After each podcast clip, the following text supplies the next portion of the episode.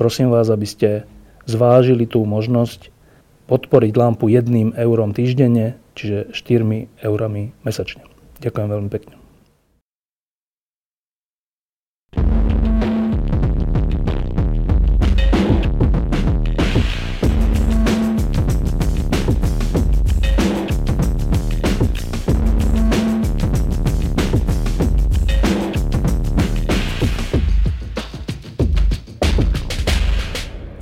Augusta e, sa dialo vo svete aj na Slovensku pomerne veľa vecí napriek tomu, že sú dovolenky, ale jedna vec sa udiala, ktorá ma veľmi zaujala a, a mm, nemohla, byť, nemohla nebyť témou lampy.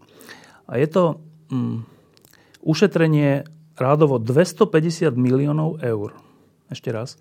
250 miliónov eur, čo je 7,5 miliardy korún v, starých, v starej mene so pár ľuďmi, ktorí si pred zhruba 3 čtvrte rokom povedali, že začnú zisťovať, ako sú na Slovensku míňané peniaze na informatizáciu spoločnosti, respektíve na digitálne veci a tak. A tak založili také združenie, alebo proste je to aj taká stránka slovensko.digital, Slovensko Digital, a začali sa pozerať na tých 900 miliónov a ďalšie projekty, ktoré sú v tejto oblasti na Slovensku realizované.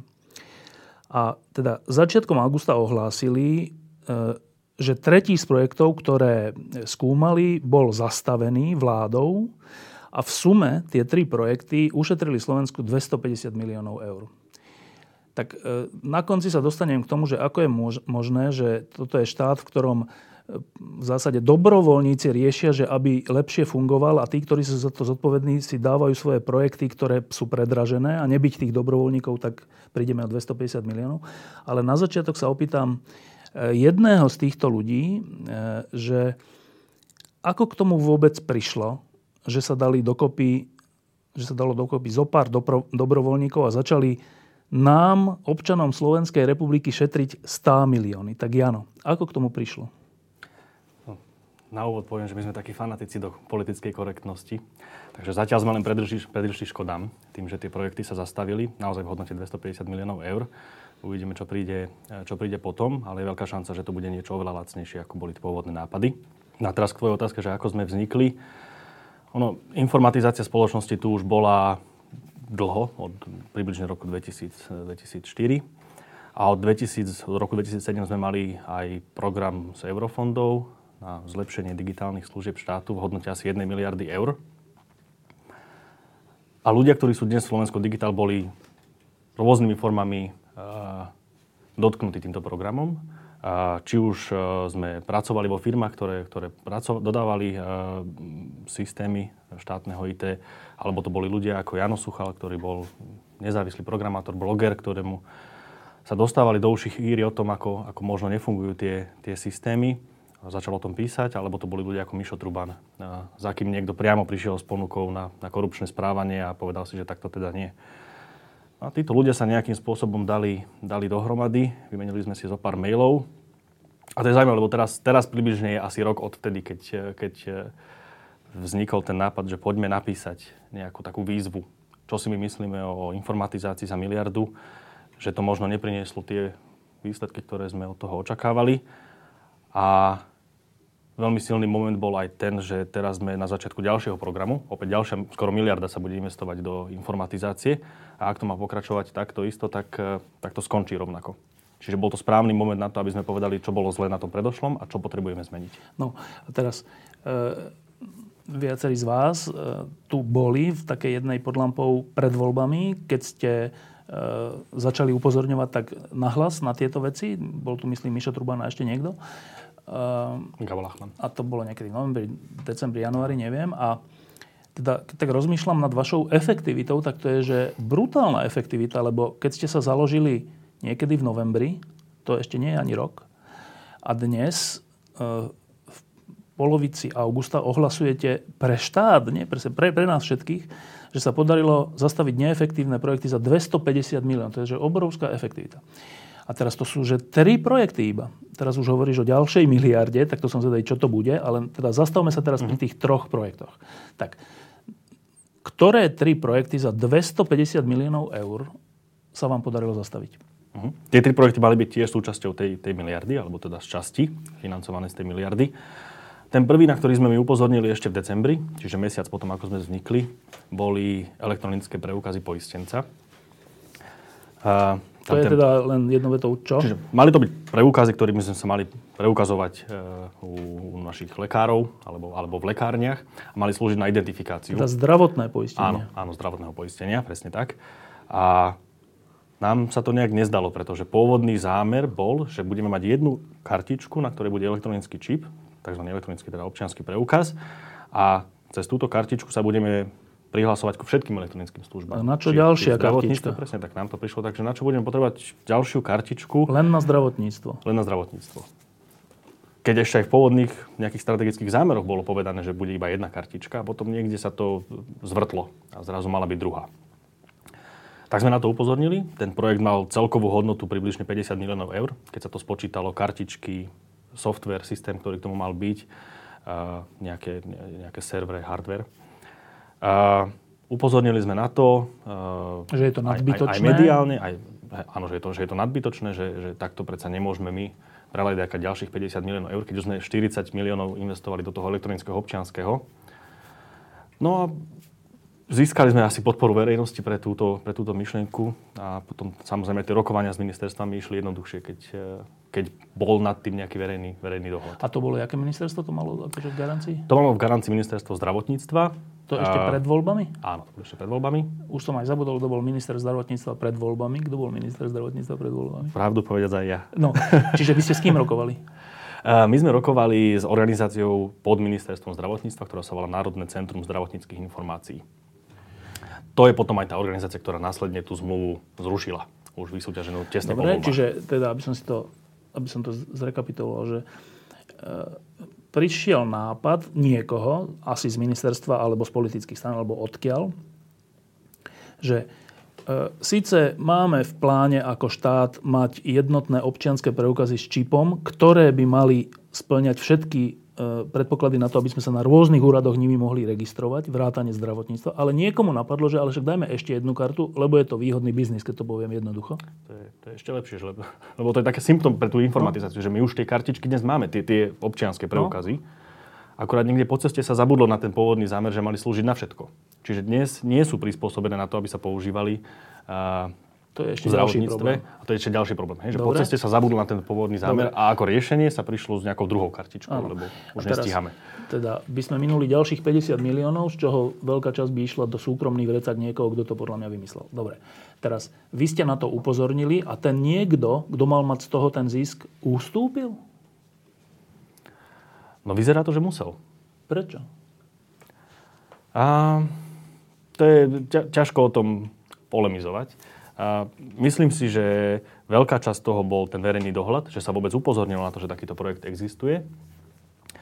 Veľká časť bola o tom, že podľa kulorálnych informácií, ktoré máme, ministerstvo zdravotníctva to akoby robilo na vlastnú pesť, že nikto s tým tak nebol nejak veľmi spokojný, že oni si tu spraviť vlastnú kartičku, čo tomu samozrejme pomohlo po tej politickej stránke. Uh, to, to bol, to bol, Čislák sa volal ten minister? William Čislák? Asi, no, asi. dobre. nechcem nikomu krivdiť. Ja to nepamätám. Ale... si ani nepamätáme po pol roku, no? Takže to boli podľa mňa také dva faktory, že, že jednak, že verejne sa o tom hovorilo, že čo je to za, za výmysel dve kartičky, keď jednu sme si už zaplatili, tak na čo ideme kupovať ďalšiu. Navyše bolo pred voľbami, nie? A bolo pred voľbami. To tiež samozrejme zvyšovalo ten tlak. Dobre, čiže to máme 50 miliónov. Druhý projekt. Druhý projekt, na ktorý sme upozornili, to bola taká sada viacerých projektov, ale jeden z nich sa volal Atlas pasívnej infraštruktúry. Výborný názov. Veľmi, veľmi, áno. Počkaj, tak keď to takto na, prvý, na prvé počutie. Atlas pasívnej infraštruktúry. No, som že s čím príde, že čo, čo, čo ti to evokuje? Že aspoň v jakej oblasti to je. Atlas pasívnej infraštruktúry. Infraštruktúra je infraštruktúra štátu, to sú cesty a také, ale môže to byť aj elektronická infraštruktúra. Atlas pasívnej to je nejaké, nejaké mapovanie infraštruktúry, ktorá nie je používaná, alebo čo? Nie, a neviem, to, neviem na to prísť. Dostal, dostal by si sa tam, takže možno keby si to zbadal vo vesníku verejného obstarávania, tak by si aj to vedel vydedukovať. Atlas pasívnej infraštruktúry veľmi skrátke mal slúžiť na to, že mal zmapovať, kde sú dnes položené uh, siete. Čiže, čiže optické, optické, káble. optické káble a podobne. Čiže na toto mal, na toto mal slúžiť. E, malo sa to využívať na povedzme plánovanie nejakých e, ďalších rozširovaní tých sietí, alebo keď sa bude niekde kopať, tak v tom atlase by malo byť zaevidované, čo tam vlastne máme položené. Počkaj, ale to hovoríme povedzme aj o káblových operátoroch, alebo, alebo proste tak. Áno. A to je, hádam, niekde zaznamenané, ne? Uh, každý operátor, povedzme si, možno vedie vlastnú nejakú evidenciu. Toto mala byť jednotná evidencia na úrovni, na úrovni štátu. To je dôležité povedať, že tá povinnosť prichádza z Európskej únie. Čiže skôr či neskôr niečo takéto budeme musieť spraviť. Len e, nám sa nejak nezdalo, že ten projekt je naplánovaný na približne 50 miliónov eur. Opäť veľmi veľká, veľmi veľká investícia. V tom je samozrejme aj nejaká prevádzka, ale, e, ale stále e, obrovská investícia. A už len v Čechách cez hranicu a teraz to by si žiadalo nejakú hlubšiu analýzu, ale na prvý pohľad nám to prišlo ako veľké predraženie. V Čechách myslím, že plánovali podobný projekt robiť za 6 miliónov eur. Plus, plus prevádzka. Uh, u nás za 50. Čiže, čiže povedzme, keby tam aj v Čechách bola aj tá prevádzka, tak nech je to 10. Že aj s prevádzkou 10, u nás, u nás 50. Takže to nám hneď nejak tak uh, cinklo, Česko je dvojnásobne väčšia ako krajina. Navyše. Ako, ako, ako, sa, áno, ako sa povie, to nám tak cinklo do nosa, že, že ako je toto možné. Tak v tom prvom kroku sme sa samozrejme pýtali na to, že kde je k tomu nejaká podkladová analýza. Prečo vlastne takýto veľký projekt potrebujeme? Či sa povedzme porovnávali nejaké alternatívy, že rozumieme tomu cieľu, ktorý sa má dosiahnuť a no, že čo tá cena? Do... Áno, že čo tá, čo tá cena, že či sú tu nejaké iné alternatívy, možno už niečo máme v nejakých iných registroch, pospájať to dohromady, predsa nemôže byť až taký problém, na čo budujeme nový register. Takže k tomuto sme sa snažili nejak dopátrať a opäť asi pomohol ten verejný tlak. To bolo kedy? To bolo vo februári. Stále pred voľbami? Áno, stále, stále, stále pred voľbami. Dlho sa s tým nič nerobilo, potom nastalo aj, aj k zmene obsadenia na ministerstve. Čiže po voľbách to stále dopravy. bolo v zámere? Áno, áno. A? My sme sa ešte pred voľbami stretli aj s ministerstvom, to bola taká celkom... To bolo aké ministerstvo? Ministerstvo dopravy. Áno. To bola taká intenzívna celkom po, Počiatek ešte teda? Áno, áno, áno. Uh, takže to bolo také, že veľmi intenzívne stretnutie. Ja Čo myslíš? Tak obzvlášť pamätám, No pre mňa bolo napríklad zaujímavé, že prvú vetu som musel asi na 4 krát dokončovať. Čo tak, takú, takú úvodnú vetu, že, že tak prišli sme dnes sa porozprávať o tomto projekte. A nejak tak za slovíčka sme sa tam chytali, že či to je korektné alebo nie je korektné. Proste... E, nepriateľská atmosféra, dobre? Áno, áno povedzme, že nepriateľská atmosféra. Čiže to bolo pred voľbami ešte. A potom prišli voľby, nastala výmena na poste e, ministra. A my sme sa nejak tak dlhodobejšie snažili aj spolu s Alianciou Fairplay, to musím povedať, že, že, že tieto projekty, na ktoré sme upozornili, neboli len našim dielom, to bolo spolu s eh, Alianciou Fairplay a Zuzkou Vink a jej tímom okolo nej, ktorí nám veľmi pomohli. Lebo my sme ITčkári, nevieme robiť investigatívu, oni nám no. pomohli v tomto. My sa dobíjali na ministerstvo, opäť dotazovali sme sa tej štúdie, kde je tá štúdia, chceme ju vidieť. A to bol, myslím, aj signál pre ministerstvo, že stále na to pozeráme že sa z toho nejak nevyvlečú. Takže zriadili, myslím, nejakú hodnotiacu komisiu, ktorá mala preveriť IT projekty na ministerstve dopravy. Tam je ešte jeden, ktorý ostal ešte otvorený. A tá komisia teraz prišla so záverom, že Atlas pasívnej infraštruktúry nie je dostatočne vyargumentovaný, nie je to správne nastavený projekt a preto ho treba, treba zrušiť. Tak projekt už bol vlastne vysúťažený. Čiže, čiže ešte raz, čiže za bývalej vlády, za ministra Smeru Počiatka, ktorý teraz je asi v Amerike alebo kde, neviem, či nie kvôli vám, e, tak e, bol pripravený projekt ten toho veľmi bizarného mena, e, ktorý bol podľa všetkého veľmi predražený už len z porovnania s Českou republikou. Vy ste na to upozornili, medzi tým ale prišli ste na stretnutie na ministerstvo, veľmi nepriateľská atmosféra. Prišli voľby, vymenil sa minister, lebo teraz je tam koaličná vláda a teda minister za sieť volá sa Breceli, tohto čas, toho času už predseda siete, menia, menia sa veci na Slovensku, uh, predseda siete, ktorému bolo veľmi vulgárne vynadané bývalým predsedom siete, dobre. Uh, prišiel nový minister, vy ste stále rob, s týmto tlakom operovali, že teda čo je s tým, je to predražené, čo s tým chcete urobiť a tak. A výsledkom je, keď to poviem ľudovo, že, že ministerstvo sa zlaklo a zastavilo to? Neviem, či sa zlakli, treba sa ich spýtať, ale zastavili to. to Čiže je, už to, to nebude? Uh, No, keďže ten projekt z Európskej únie, tak nejaký bude, ale nebude ten za 50 miliónov. Dobre. Takže dúfajme, že 50 miliónov to už stať nebude. Na, to A teda toto je definitívne, lebo na Slovensku skoro nič nie je definitívne. Toto je definitívne? Tak ministerstvo samo v tlačovej správe povedalo, že zastavili ten projekt a, a zrušili obstarávanie, tak, tak, tak dúfam, že to tak naozaj bude. Dobre. Tretí projekt.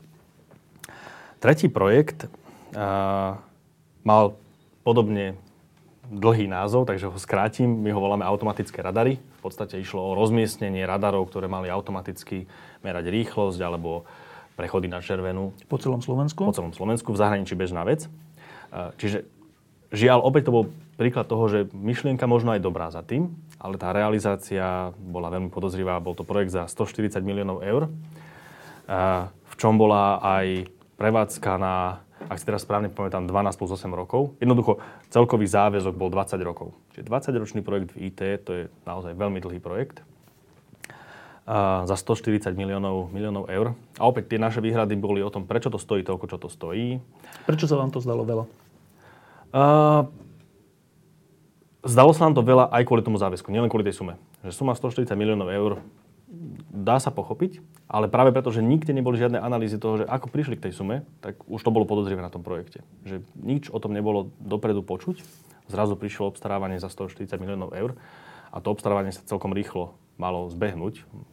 Ak si správne pamätám, tak to bolo tak, že v januári niečo vyhlásili a v marci už malo byť uzatvorené. Čiže to je ešte upresnenie, že to je na ministerstve vnútra, to Áno. bolo za bývalého ministra vnútra Kaliňáka, ktorý je ale aj dnes ešte zatiaľ stále ministrom vnútra, aj?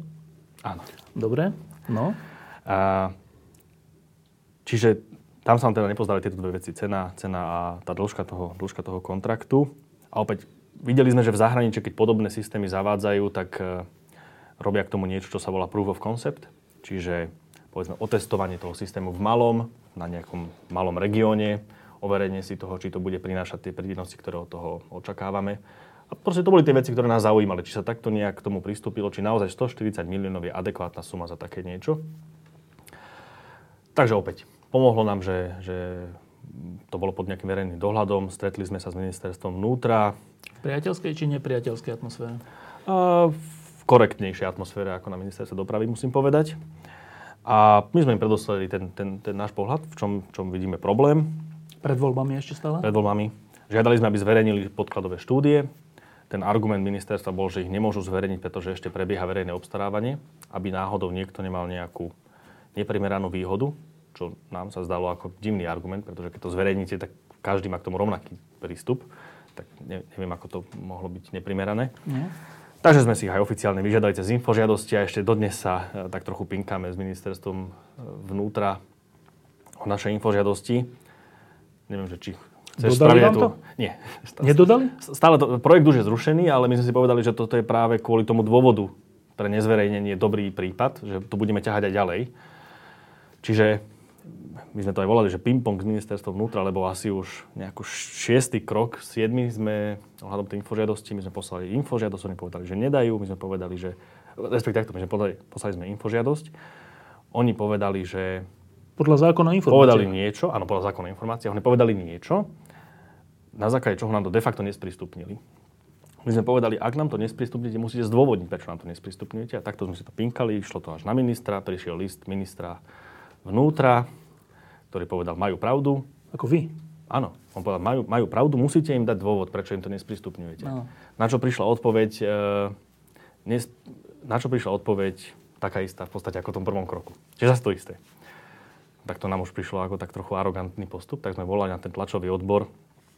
Bolo aj vidieť, že tá pani alebo slečna, s ktorou som hovoril, že to bolo trapné, sa so mnou rozprávať, lebo ja som sa pýtal, prečo veď máte rozhodnutie ministra, že nám máte udať dôvod, a opäť ste nám poslali to isté, čo v prvom kroku. No áno, že v zmysle zákona sme teda postupovali. Čiže formálne sa budeme baviť, že zase máme podať rozklad a zase to bude na 5 krokov ku ministrovi. Minister zase povie to isté. Vy zase poviete, že takto sa chcete s nami baviť. Viete, ja som to dostala od vedenia, že mám takto rozhodnúť. Takže, takže takto nejak funguje tá komunikácia a to je, to je strašná škoda. No dobre, a teda s týmto projektom je čo? Ten projekt je tiež zrušený. E, bolo Už zastavené. po voľbách? Áno, po voľbách. Myslím, že niekedy v apríli, v máji zrušili verejné obstarávanie, ktoré, k tomu, ktoré k tomu bolo.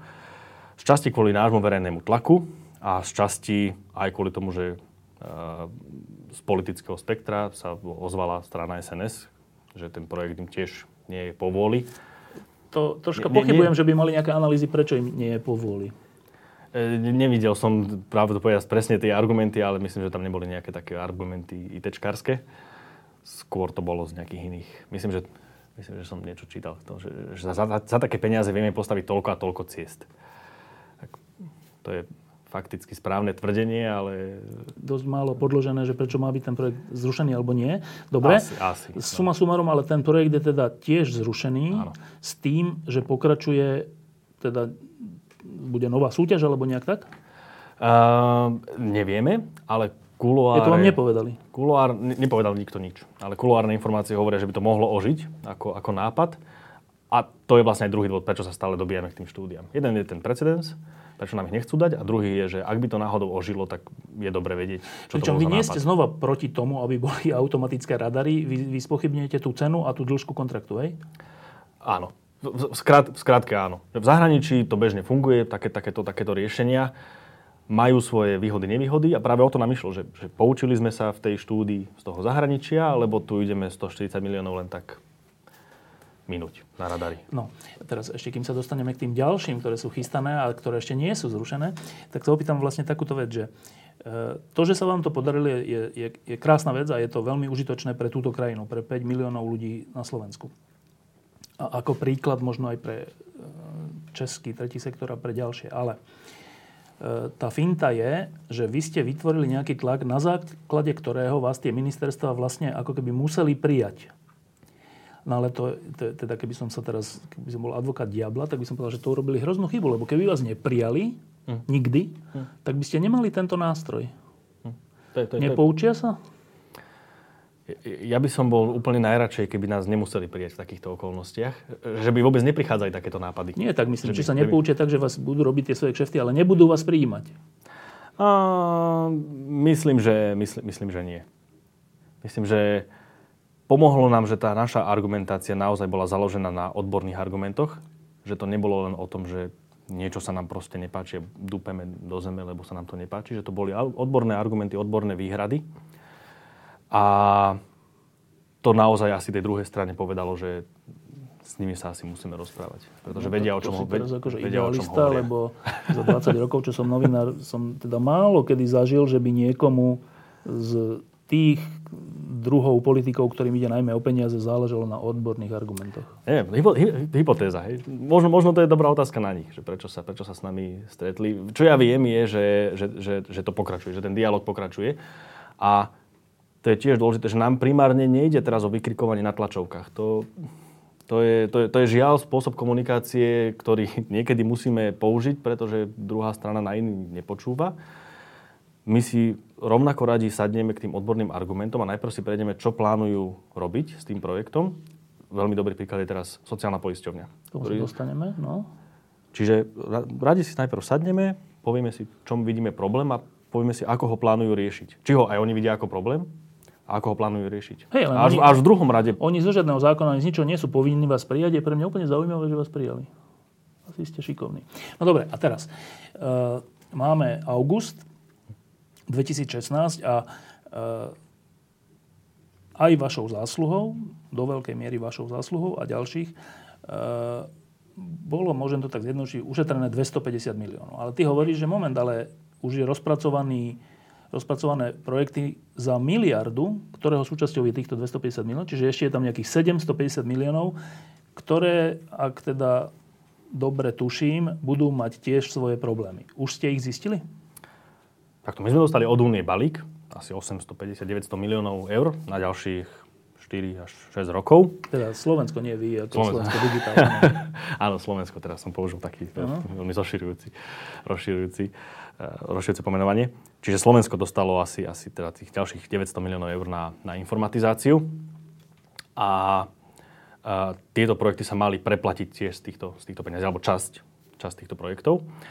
Uh, práve teraz sa rozhoduje na čo ďalej sa použijú uh, tie peniaze z únie. Teraz sa pracuje na dokumente, ktorý sa má tiež taký nezaživný názov Národná koncepcia informatizácie verejnej správy. A práve ten má povedať, že akým spôsobom si to tu nastavíme, čo budú priority, na ktoré chceme čerpať tie prostriedky a čo nie. A sme veľmi radi, že teraz máme možnosť ovplyvniť, ako ten dokument bude vyzerať. A k čomu to teda smeruje? My dúfame, že ten dokument bude smerovať k tomu, aby podobným nápadom už neprichádzalo, aby bolo dostatočne včas. na strane štátu včas odhalené, keď niečo je vymysel niekoho bez argumentov. Ale tom... to štát vymýšľa. No štát to aj vždy bude vymýšľať. Svojím, tie, spôsob, tie, svojím tie, spôsobom. Tie zlé projekty. Svoj, svojím spôsobom. Štát vymýšľa nejaké projekty. No. Teraz sa ukázalo, že boli zlé. No. A teraz, čo sa snažíme dosiahnuť je, aby vnútri v štáte fungovali nejaké regulačné mechanizmy, povedzme napríklad na báze hodnoty za peniaze, kde ľudia, ktorí sa na to majú pozrieť, sa na to pozrú, vtedy, keď, keď, keď to príde ako nápad. Teda nie vy, a budú to môcť zastaviť. dobrovoľníci, ale priamo ľudia za to zodpovední áno, zo zákona. Áno. To už existuje? Existuje to v nejakej miere. Čiže napríklad aj pri tých elektronických preukazoch poistenca sme do toho vhodne zatiahli aj Inštitút finančnej politiky, ktorý práve ťahá tú tému hodnoty za peniaze, aby sa pozreli na, na tú analýzu finančnú, ktorá bola podkladom pre projekt.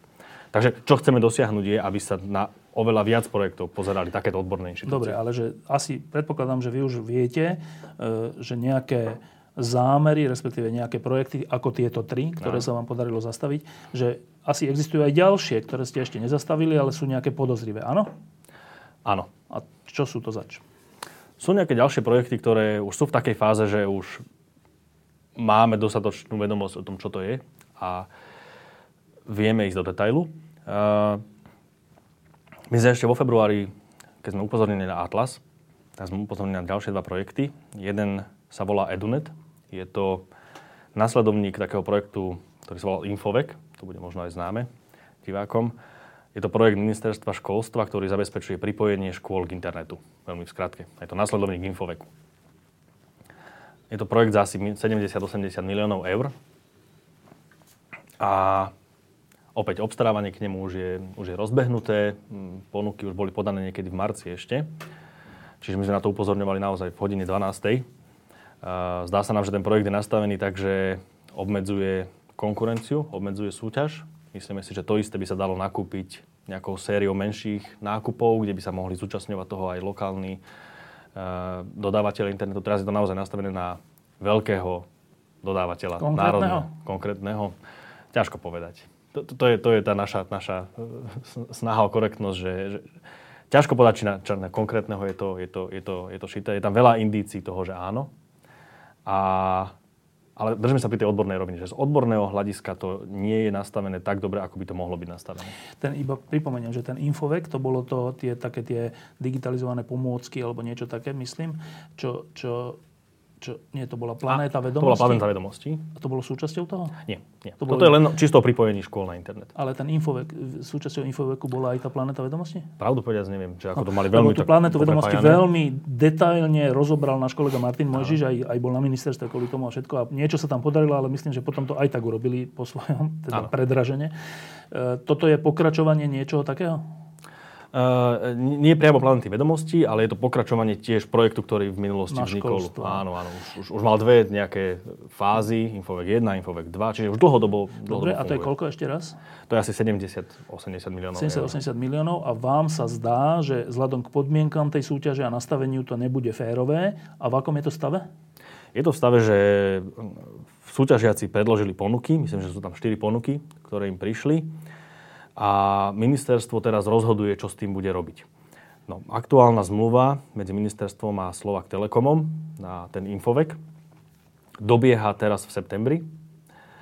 Takže teraz niekedy sa asi rozhodujú, že čo, čo ďalej.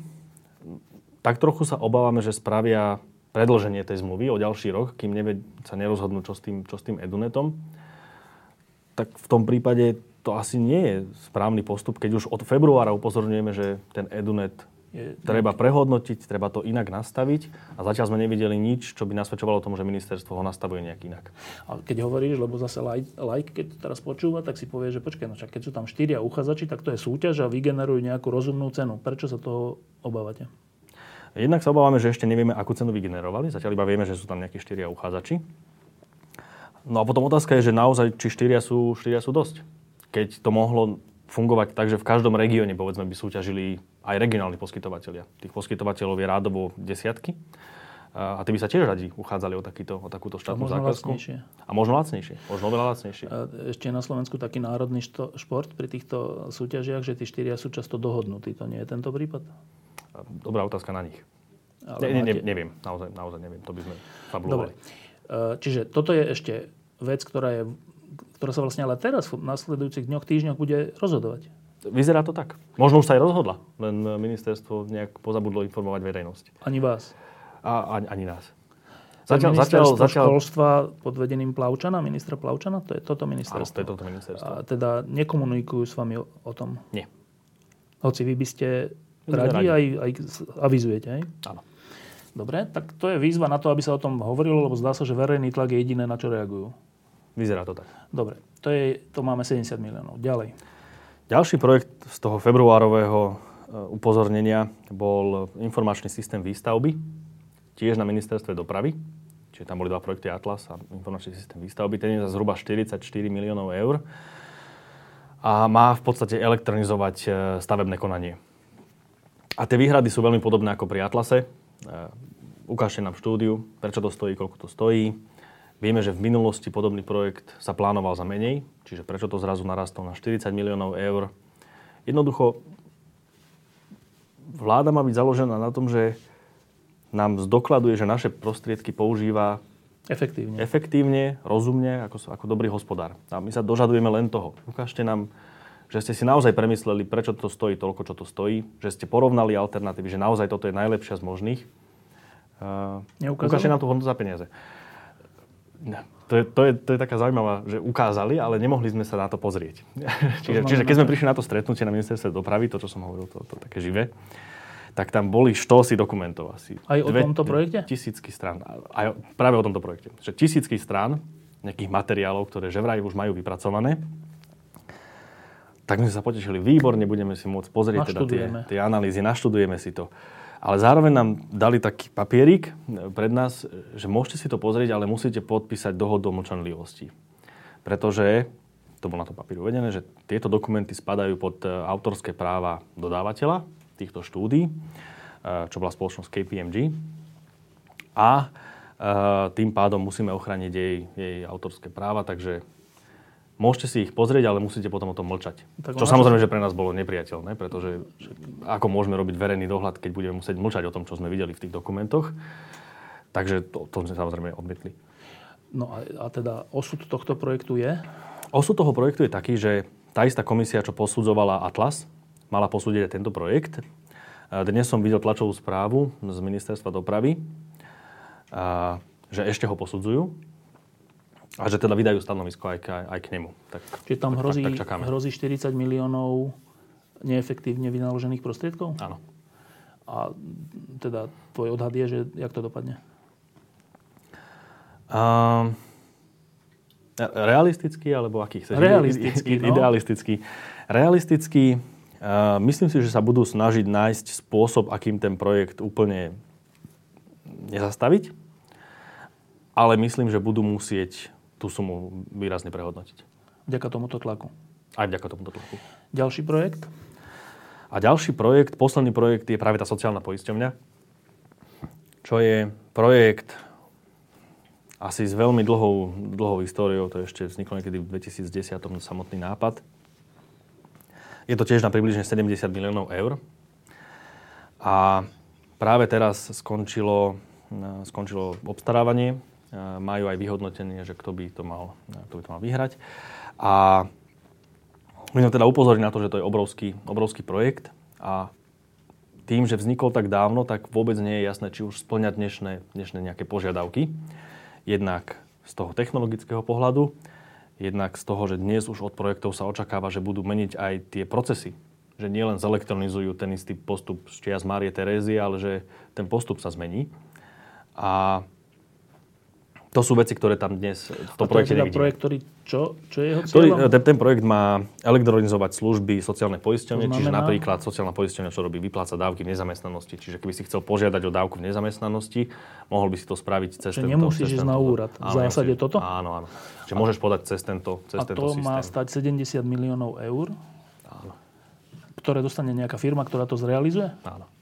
A vám sa nepáči teda, ak zatiaľ z toho, čo si hovoril, to, že je to nastavené ešte spred rokov, čo vôbec nezachytáva to, v akom stave je dnešný sociálny systém a ako to funguje Presne. na jednej strane. A aj cena?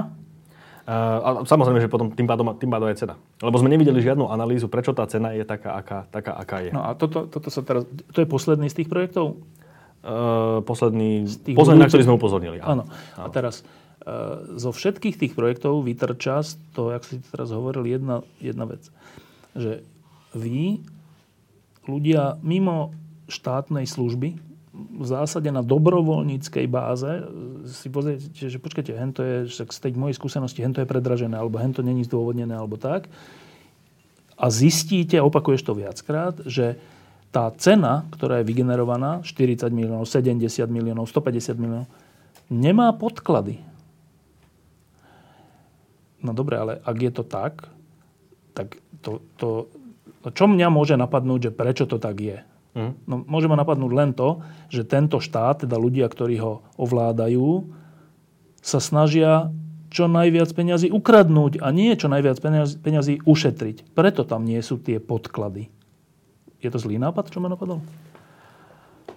Mm, je to nápad, ktorý podľa mňa napadne veľa ľuďom. Že keď vidím, že štát investuje 70 miliónov a nejaká odborná komunita hovorí, že nedá sa nikde dopátrať podkladom, prečo je to 70 miliónov, tak áno, asi aj mne by toto, takéto, niečo, takéto niečo napadlo. To je dosť depresívne garde, ale...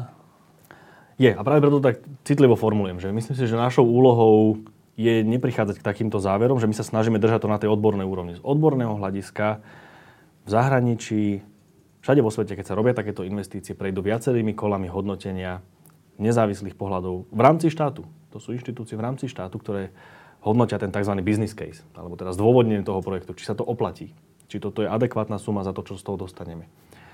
A my len akoby chceme výsledky takého hodnotenia u nás. A, a zatiaľ, zatiaľ teda ich nevidíme. Či, čiže samozrejme logicky na, na, nám napadne, že, že to je možno aj nejaký tunel. No a teraz, e, ešte aby sme to úplne dokončili, tak e, z toho, čo sme zatiaľ zrátali, to nedalo tú jednu miliardu. Tam sú ešte nejaké projekty, o ktorých ani nič nevieme? Áno, tam sú, tam sú ďalšie projekty, na ktoré sa tiež budeme pozerať. Budú, buduje sa tzv. cloud na ministerstve, ministerstve financí, ako by som to zjednodušene, zjednodušene povedal. To je nejaká zdieľaná serverovňa. Veľmi zjedno, pre, ak, to, ak to veľmi preženiem. Pre štátne orgány? Pre, pre štátne orgány. Aby si nemusel každý kupovať vlastné, vlastné servery, tak aby mali jedno centrálne miesto, kde budú môcť zdieľať tie, tie servery. Čiže opäť projekt, na ktorý sa oplatí pozrieť a vieme, že aj e, z Inštitútu finančnej politiky sa chcú na tento projekt pozrieť. Potom tam je plánovaná nejaká investícia do rozširovania broadbandu, čiže rýchlo, rýchlo, rýchlo pripojenia e, k internetu. Aj na to sa bude inštitút pozerať, aj, a samozrejme, že aj my z toho, z toho pohľadu. Dobre, a teraz keď sme to takto prešli, tak e, to sú... Ešte jedno veľké riziko tam vidíme, no. že, že nám sa do uší kadečo dostáva. A teraz jedno z takých aktuálnych rizík je, že ministerstva, keď vidia, koľko do toho rýpeme, budú chcieť takéto projekty utajovať. Že jednoducho pôjdu v nejakom polotajnom režime. A nejak si to zdôvodnia, lebo... Ne, nejak sa to zdôvodní a to zdôvodnenie bude tiež zákon, tajné. alebo hocičo. No, autorský to je ešte také soft, také, také veľmi ľahké zdôvodnenie, ale že to pôjde naozaj v režime, v nejakej dôveri, dôvernom, dôvernom režime alebo dôvernom, dôver, režime dôvernosti. A, aby k tomu mali len prístup ľudia, ktorí budú mať nejakú bezpečnostnú previerku. Čím samozrejme sa zúži ten okruh nejakej verejnej, verejnej kontroly. Tak tomu... to, toho, sa, toho sa trochu obávam. Ako tieto signály už sú? Áno. Dobre, tak práve preto treba o tom verejne hovoriť. Však to je jeden z dôvodov, prečo som ťa zavolal. No a teraz, keď to teda úplne zo všeobecníme, že E, ľudia, ktorí máte dosť starostí so svojimi biznismi, však, však preto ste ITčkari, lebo robíte svoje, e, alebo robili ste svoje firmy a svoje, e, svoje biznisy. Teraz zistili ste, alebo vás nepokojilo, že, že štát, išlo o tú sumu najprv 900 miliónov, minie 900 miliónov na IT, ale minie ich úplne neefektívne, tie veci nefungujú od Slovensko SK až po občianské e, preukazy s čipom, ktoré síce zo pár ľudí majú, ale ani nevedia, že tam je ten čip a proste není ani informovanosť o tom a tak. Dobre, toto zistíte, začnete sa tomu venovať, povedal by som vo voľnom čase. E, a pozistujete, že počkaj, to není len to, to je ďalší, to, tu je 70 miliónov, 300 miliónov, miliarda, to sú peniaze nepredstaviteľné, nepredstaviteľnej výšky pre bežného človeka. To sú peniaze, mhm. ktorými by sa dali zvýšiť platy lekárom, učiteľom, e, zlepšiť naše školstvo, hoci čo z toho. Mm. A vy to len tak zistíte. E, niektorí z vás, myslím, traja ste sa už zamestnali v Slovensko Digital, aby ste to mohli ďalej zisťovať. A vlastne štát je nie ten, ktorý vám v tom pomáha, ale vyhráte skry, akože naháňačku so štátom. že vy poviete, že je to takto, to, to je nejaké podozrivé, teraz štát vám niečo utají, alebo ne, neukáže vám to, dá vám niečo podpísať, aby ste sa na to nepozreli. Že to je úplne zvrátená logika. V čom vy fungujete? V nie, niečom, niečom, niečom áno. Že, že tiež by som, že mám pocit, že tiež ten štát netreba vnímať ako homogénny celok. No. Že my máme takú stratégiu na nejakých troch veciach založenú. A jedna z tých vecí je, že v rámci štátu sa snažíme nájsť ľudí, ktorí to chcú robiť dobre. Lebo no. aj takí tam sú. No. Sú tam, sú tam e, filkovia tohto sveta, ktorí, no. ktorí proste vidia v tom zmysel. Takže takýchto tam sa snažíme nájsť, podporiť ich, zistiť, čo potrebujú, akú podporu, podporiť ich maximálne, pretože veríme, že takto práve príde tá zmena, že sa to bude šíriť od jedného človeka k druhému a keď, keď keď viacero ľudí uvidí príklad, ako sa to dá robiť inak, tak to možno začnú aj kopírovať. Ako na tých ministerstvách. Na tých ministerstvách. Čiže my budeme jednak vytvárať ten dopyt, aby verejnosť chcela lepšie služby a jednak chceme pomáhať ľuďom na ministerstvách, ktorí to chcú robiť dobre, aby mohli to robiť. To robiť ktorí dobre. tam budú vnímaní za zradcov. A, dúfam, že nie, ale je to možné. Že nebudú to mať ľahké. Nebudú to, nebudú to mať ľahké. Dobre, a teraz úplne na záver, že a čo je vlastne váš cieľ? Kedy budete spokojní? Spokojní budeme, keď budú spokojní ľudia s kvalitou e-governmentových služieb. Že to je sektor, ktorý sa pomerne rýchlo vyvíja, takže to sa nedá nejak zaseknúť, že teraz, keď, keď dosiahneme túto úroveň, tak už budeme spokojní. Tam stále bude nová, nová, nová, nová výzva, už len pri pohľade do zahraničia. Čiže spokojní budeme, keď ten výsledok bude zodpovedať investícií, ktorú do toho dávame, ľudia budú spokojní s týmito službami. Povedia si, že to sú služby, my to tak voláme, že verejné služby v kvalite tých komerčných. Že dnes máme každý internet banking vo svojej banke a vieme, aké to je robiť prevody cez, cez mobil. Jednoduché. Jednoduché, takže chceme také isté aj, aj od toho štátu. A zároveň budeme spokojní, keď to bude udržateľný systém. Že to nebude len o tom, že občianský sektor sa musí zbúriť, aby, aby takéto služby vznikali. My chceme nastaviť tie pravidlá regulácie tak, aby, aby tam bolo stále viac ľudí, ktorí budú vedieť odchytiť podobné nápady ako Atlas za 50 miliónov. Lebo to, čo vy robíte, je úplne veľmi záslužná práca, ale oveľa efektívnejšie by bolo, keby na toto existovali na tých ministerstvách nejaké oddelenia, ktoré by to mali mhm. na starosti, ale ktoré by mali aj kompetencie to zastaviť. Ano. Len to mne sa zase po tých 20-ročných skúsenostiach zo slovenskou politiku zdá ako utopia, že politici umožnili takú vec, ktorá im samotným prekazí biznis to je asi utopia v týchto končinách, mám taký, no. mám taký pocit. Ja som tak nejak naivne ovplyvnený Britániou, kde som žil dva roky, predtým ako som sa vrátil sem na Slovensko a tam som mal pocit, že ako, ak, ak sa tam aj dejú takéto nekalé praktiky, tak ich je buď oveľa menej, alebo ten systém je natoľko vybalansovaný, že existuje nejaký systém váh a protiváh, čo asi historicky dané aj tým volebným systémom, že tam striedajú dve strany, že, že to proste je lepšie vybalansované. A minimálne má občan väčšiu dôveru v to, že tie peniaze sa používajú efektívne. A keď nie, tak sa vyvádzajú, vyvádzajú nejaké dôsledky. Ešte, ešte jedna vec, že uh, veľa sa hovorí o informatizácii, respektíve o tom, ako sú tieto služby pre všetkých ľudí uh, v pobalských krajinách. A myslím, že práve že Estonsko, Estonsko je taká krajina, kde to funguje, že jedno z najlepších na svete, transparentne, nekorupčne a tak. A som rozmýšľal, že ale však to je malá krajinka, porovnateľná s našou hmm. a že to, to by sa vlastne nedalo robiť tak, že to od A do Z preberieme? Však je to vymyslené. Žia, žiaľ nie. Že no. celé, celé sa to ne, nedá len tak akože zdvihnúť a zobrať, e, prekopírovať e, na Slovensko. Ale čo sa od nich môžeme učiť nedá, sú... Lebo? Um, každá krajina má nejakú špecifickú legislatívu, nejaké špecifické postupy v niektorých, niektorých veciach.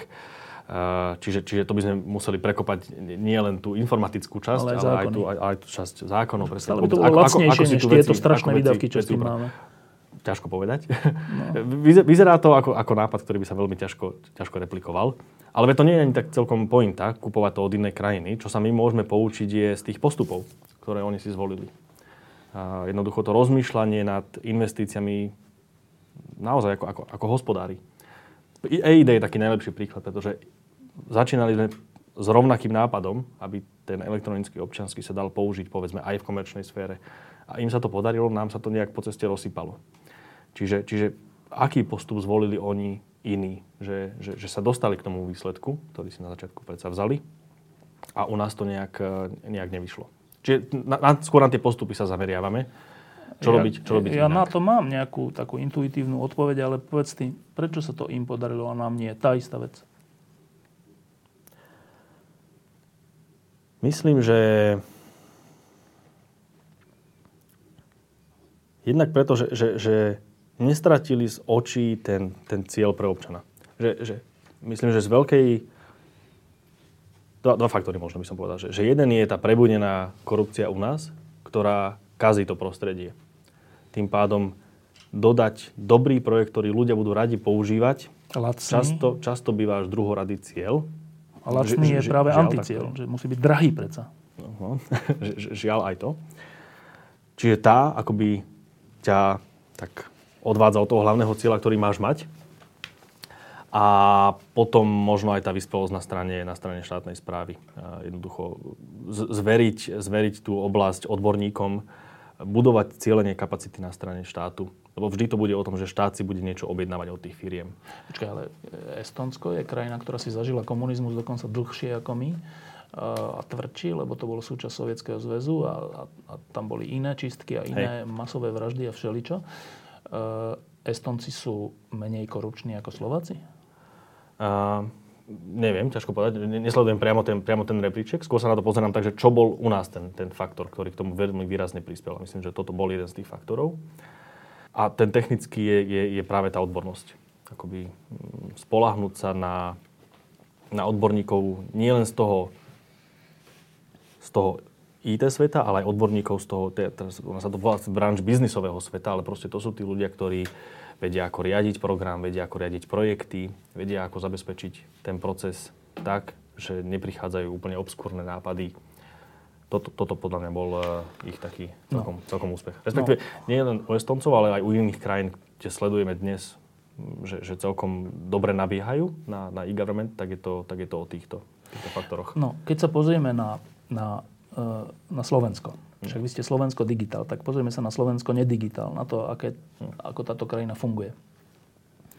Tak ona vlastne z definície, a máme jednotlivé kauzy, tá posledná je kauza Bašterná, ktorá je úplne výpovedná od A do Z, teda od, od e, teda nadmerného odpočtu DPH, ktorý je podvodný, až po to, že keď na to nejaký e, finančný úrad, daňový úrad upozorní, tak sa to nevyhovie sa tomu upozorniu. Až po to, že keď nejaký prokurátor ide to vyšetrovať, tak ten je odvolaný. Že to je úplne že encyklopédia toho, ako to na Slovensku funguje, táto jedna kauza. A táto kauza nie je len jediná, to je len vrchol ľadovca a ona vlastne hovorí toto, že na Slovensku do tých úradov, na tie ministerstva, do tých politických strán a do vlád, do parlamentov e, v zásade nechodia ľudia, čest výnimkám, to zdôrazňujem, ale v zásade nechodia ľudia preto, že zlepšiť život na Slovensku, zlepšiť fungovanie služieb, znížiť ceny predražených vecí, ktoré si štát objednáva, ale naopak. Práve preto tam idú, lebo vedia, že, tie, že sa na tom dá e, pokútne zarobiť, že sa dá stúpať potom rebríčko a potom ešte viac zarobiť a tak. Ak je to takto nastavené, že teda ten, ten, ten verejný sektor politický a vládny je nastavený na zisk, na pokútny zisk, uh-huh. tak vlastne vy, ľudia ako ty a vy, ktorí toto robíte, ste tu nadlho odsúdení na donov kichotov, takých trocha smiešných, trocha aj úspešných, ale stále dokola to isté. A teraz to sa vlastne pýtam, že Hej. ty veríš tomu, že za tvojho života sa toto garde obráti? E, Dobrá, dobrá otázka. Uh, ja osobne teraz, nie, ako za Slovensko digitál, ja osobne tomu verím, pretože som veľmi intenzívne riešil túto otázku, keď sme sa mali alebo nemali vrátiť z Veľkej Británie. Ja som mal pracovnú ponuku tam aj tam a riešili sme aj podobné otázky. Že Kto? Akože s rodinou? áno, s rodinou. Že som, dva roky sme tam boli odsťahovaní a uh, prišiel ten moment sa rozhodnúť, či sa vrátiť alebo nie. A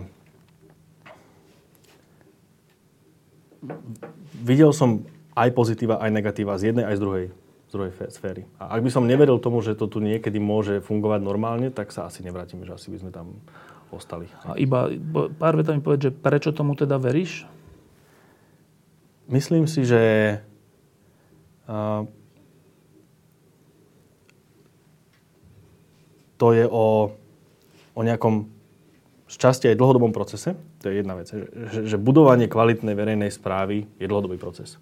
Teraz nehovorím o politickej úrovni, že politi- politika je všade politika. Aj, aj v UK, aj tu, aj v Amerike, aj všade. Ale práve úroveň ľudí, ktorí pracujú pod tými politikmi a ktorí im nedovolia robiť také excesy, je veľmi dôležitá.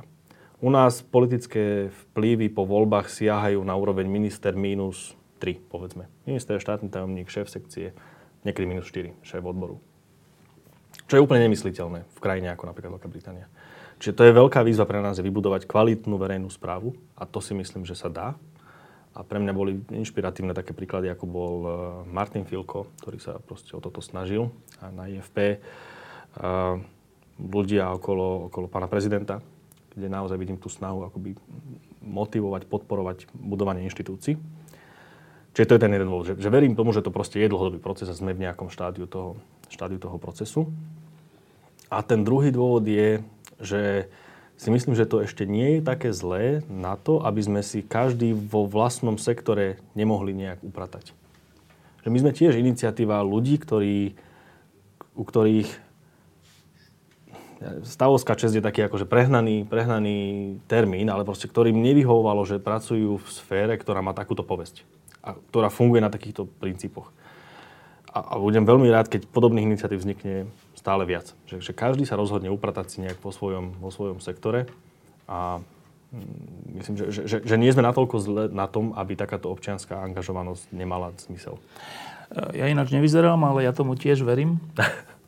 A vieš, prečo ja tomu verím? Lebo je tu stále viac ľudí na Slovensku, ako si ty. Ako ste vy, aj v tejto iniciatívy Slovensko Digital, ale nie len. A to je úplne, že fantastické. Po roku 89 sme na takýchto ľudí a na takéto iniciatívy čakali a teraz ich je stále viac. Čiže ja, uh-huh. ja v skutočnosti tomu tiež verím. E, ďakujem ti, že si sem prišiel a ďakujem vám všetkým, že nám šetríte 100 milióny eur. Ďakujem aj ja za pozvanie. Keď sa znova nejaký projekt e, podarí zastaviť, keď to musím takto povedať, tak ťa znova zavolám, dobre? Dobre. A ešte raz by som chcel len pripomenúť, že, že toto všetko sa nám podarilo vďaka a, a práve kvôli spolupráci aj s Alianciou Fairplay, čo je, myslím, že jeden motor by som rád spomenul, že, že aj v tom neziskovom sektore, myslím, podporu, potrebujeme takúto užšiu spoluprácu. Že ten občianský aktivizmus sa niekedy roztriešti na príliš veľa, príliš malých čiastkových problémov, ktoré sa v skutočnosti prelínajú. Na tej druhej strane e, je to jeden veľký problém. Čiže aj v tom neziskovom sektore potrebujeme takéto spolupráce, ako je sa nám našťastie podarilo rozbehnúť s Alianciou, Alianciou Fairplay, za čo mi patrí veľká vďaka. Jan, Jan Hargáš, Slovensko Digital, ďakujem, že si prišiel. Ďakujem za pozvanie. No, a teraz pravdu, že ty si, a teraz myslíš, naozaj. ty si myslíš, že do, do toho konca augusta tam ten jeden projekt naozaj zastavia? Uh, teraz myslíš ten systém výstavby? No. Či ten Edunet, ten, no, ten, no, ten čo, bude, čo sa musí do, v naj, najbližších týždňoch? Nie, a preto som to aj tak povedal, že, že realisticky si myslím, že čo sa budú snažiť je predložiť tú zmluvu so Slovak Telekomom. Povedia, že nie sme pripravení. Nie sme pripravení nabehnúť na nový model. Ale to znamená, že aspoň sa neminú tie peniaze zatiaľ, hej? No neminú sa tie tých 70, ale tá zmluva so Slovak Telekomom je... Je tiež drahá. No, ona tiež je založená na tom istom princípe, hej, že, že je to jeden veľký Slovak Telekom. Tam tiež nesúťažili tí malí. Čiže áno, je to také pirhové víťazstvo. No ale čo vlastne my od septem, od, od marca hovoríme ministerstvu, je, že veď ukážte nám analýzu, ako chcete postupovať. To sú naše výhrady. Tu sú veľmi jasne naformulované výhrady. Prečo si myslíme, že ten projekt nie je dobre nastavený? Povedzte nám, čo s tým idete robiť. Či pokračujete v Edunete, alebo ho zastavíte, obstarávate to na, na novo, alebo to nejdete vôbec obstarávať a budete len pokračovať Slovak Telekom. Povedzte nám, hej, že, že, že, že, ako ste sa nad tým zamysleli a ja neviem, proste v zahraničí sú bežne takéto, takéto independent report to volajú. Hej, že príde nejaká skupina odborníkov, spraví nejaký assessment, ten dajú verejne von, že na základe tohto odporúčame projekt zastaviť, pokračovať, zmeniť, neviem čo. Nič. Dám ti jeden, jeden dobrý kanál. Jedným z dôležitých poradcov ministra školstva je náš veľmi dobrý kamarát Vlado mhm, Burian. Uh-huh, tak uh-huh. neviem, ak s tým, ste s ním o tom hovorili, ale, ale neviem, ale ak nie, tak akože odporúčam. On je veľmi čestný a veľmi priamy človek v týchto veciach. Určite, určite budeme kontaktovať. A myslím si, že taký, akože, taký osobný feeling mám, že, a to si možno aj videl z tých, že, že, že čo tu strašne chýba podľa mňa je taká akoby šťastie, aj taká, taká, taká korektná kritika. Že o to sa my veľmi snažíme, pretože mám pocit, že keď všetko sa dáva boldom, ako v maili, vieš, keď je všetko boldom, tak vlastne nič nie je boldom. No. Že už akože všetko je bombastická šupa. Čiže vieš, že, že keď napríklad je otázka, že či je to šité na Slovak Telekom, napríklad ten Edunet. Hej? Ja si osobne môžem mysleť, čo len chcem, ale neviem. Hej? Že naozaj, že, že nemám dôkaz o tom, že by to malo byť alebo nemalo byť šité. Je to podozrivé. A mne stačí proste komunikovať na tej úrovni tých odborných argumentov. Že neviem. Jasné, Toto nie, si myslíš, že to to je úplne správ... Že- Nie, nie, to je, aj to je dobrá taktika. Je dobrá aj tá boldom niekedy a niekedy... Niekedy áno, dobrá- niekedy áno. Že keď to naozaj pre, prekročí nejakú hranicu, tak treba ísť boldom.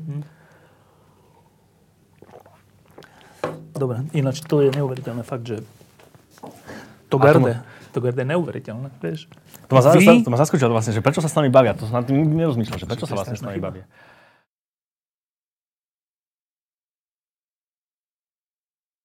Prosím vás, aby ste zvážili tú možnosť podporiť lampu jedným eurom týždenne, čiže 4 eurami mesačne.